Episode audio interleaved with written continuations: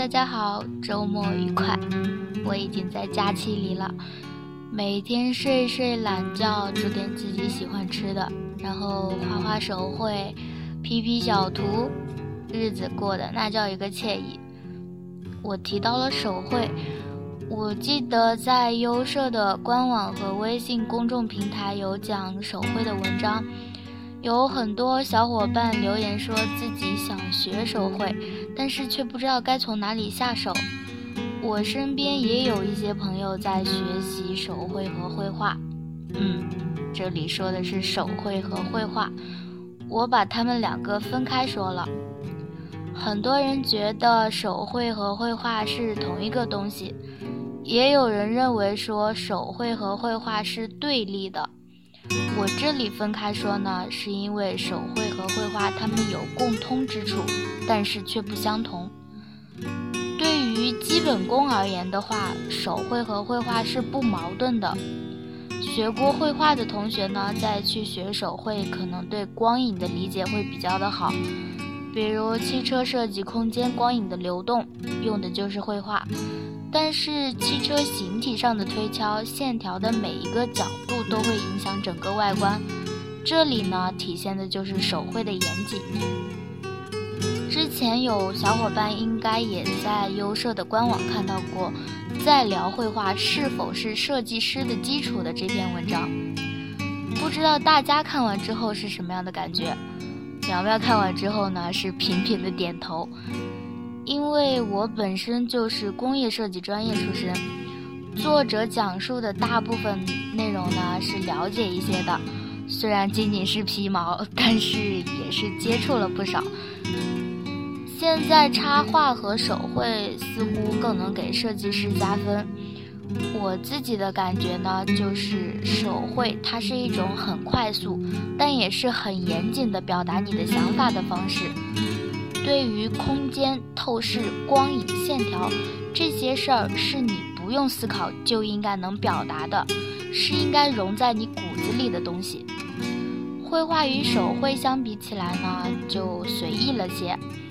还有人问说自己是理科生，根本就没有一点绘画基础，之前也没有接触过手绘，说自己已经输在了起跑线上，现在学习手绘还来得及吗？说实话，我身边手绘的大神几乎都是理科生出身，他们之前也没有任何的基础。对于理科生来说，一开始接受呢可能会有一些吃力，但是空间感和逻辑上会是你的加分项。上天是公平的，一个处处都是短板的人也会有他所擅长的。还有我自己也是理科生，但是我现在已经在自学了，我想与其去问别人我还来得及吗，不如把问别人等待答案的时间节省下来，告诉自己去试一把，大不了我不学手绘了呗，我换个方向行吗？我去学建模，对吧？对于自学手绘的方法呢，我其实一开始呢就是笨笨的，就临摹。看过工业设计草图的小伙伴应该都知道，一个产品周边会有很多细微的线条。一开始呢，我就傻傻的临，然后不知道这些线的由来，后来临摹多了就会发现一些规律嘛，然后就去看了一些专业的书籍，慢慢的开始了解产品设计的语言，比如结构线呀、分模线啊、轮廓线这些。学习手绘呢，它其实并没有那么的难，但是想要画得很棒确实有点难度。但是对于自学的话，还是有很多的资源可以找到的，有很多网站其实都有很多手绘免费的视频，还有就是有一个很好的听课平台，我想你们应该已经猜到了，没错，就是腾讯课堂。我这里不是打广告啊，因为有很多培训机构都直播免费的公开课，反正就是免费的吧，不如就听听呗，不听白不听，对吧？手绘呢，是最终是要表达你的创意的，有些想法表达不出来是因为你的手练的还不够，这是我的一位师姐告诉我的。记得设计师如何在逆境中成长中说过，此刻你改变不了别人，就踏踏实实听别人的，潜心修炼，努力成为改变别人的人。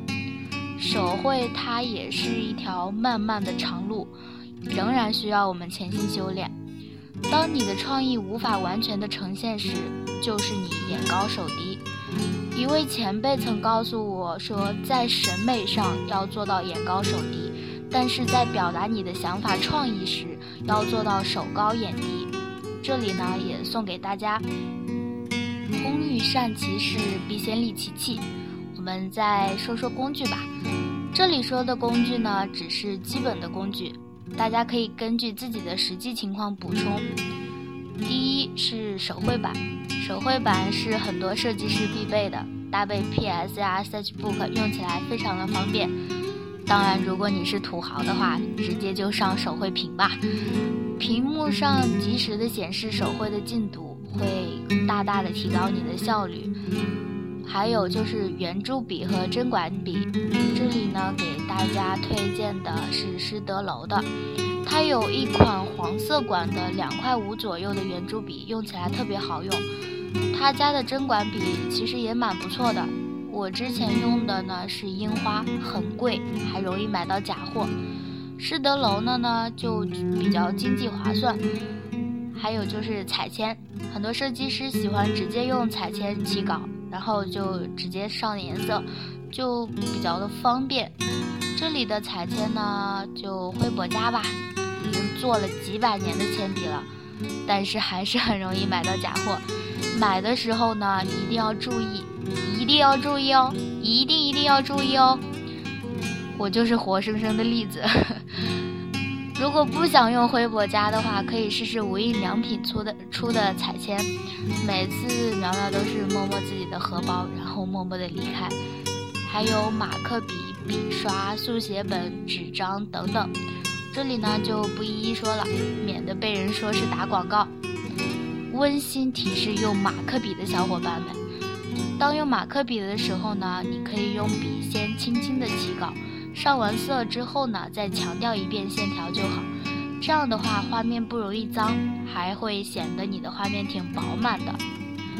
这一期好像都是我一个人的碎碎念，谢谢大家支持优设微电台，支持苗苗，我们与你一同在路上。今天呢就到这里，我们下期见，拜拜。